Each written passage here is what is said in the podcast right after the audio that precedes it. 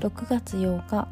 火曜日、ともこずガーデン来てくださってありがとうございます。今日は、えー、朝活についてお話ができればなと思っています。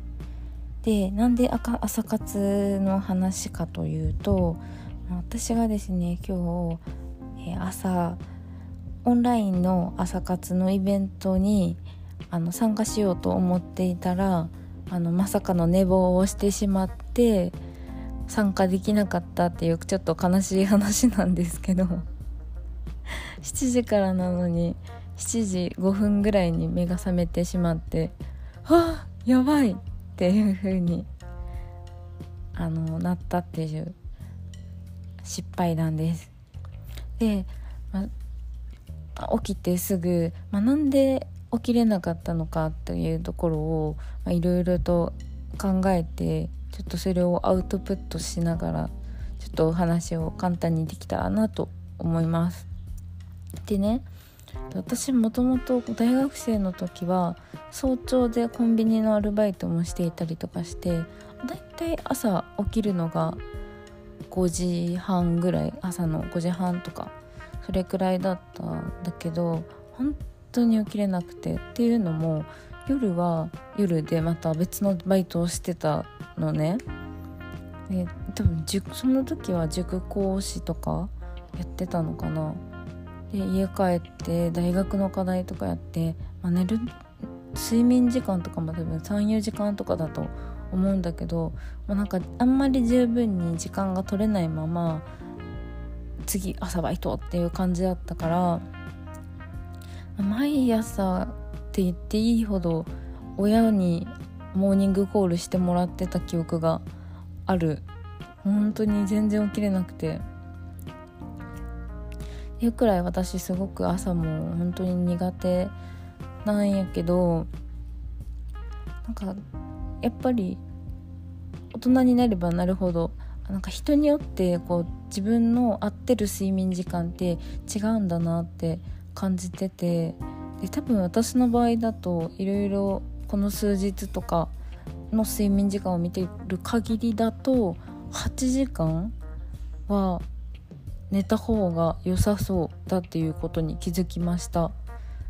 なので私本当今日はねろくじはんに起きようかなって思っていたので、そうなってくると逆算してじゅうじはんにはまあベッドにいたいなっていう感じなのかっていうところに気づきました。私は昨日の夜はあの関ジャニクロニクル エフ という関ジャニが出てる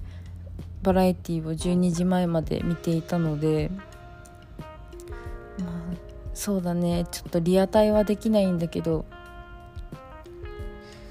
悲しいけど、まあ、録画して見てちゃんと早起きするっていうのが一番の得策なんかなっていうふうに思いました。で、あともう一個で言う、なんか追加して言うとするんだったら、まあ、睡眠の質かなと思ってて、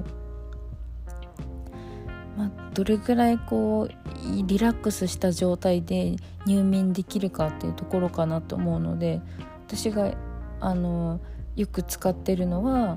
あのこう寝ながらこう瞑想とか、ね、寝ながらヨガができるみたいなあのアプリを使ってます。なんかいろいろ種類はあるみたいなので、ちょっともし気になる方がいたらいくつかダウンロードしたりして、なんか良さそうだなとか、無料で始めれるようなものがあるんだったら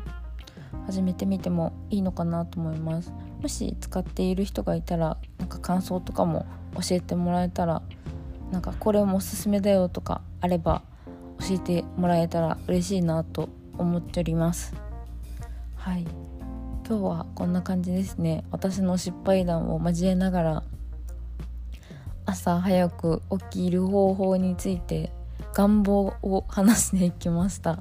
ちょっと明日から明日からというか今日の夜から早く寝る習慣をつけて、朝早起きができるように頑張ります。それでは今日も聞きに来てくれてありがとう。ちょっと今日明日と暑くなるので、皆さん気をつけてお過ごしください。じゃあね、またね。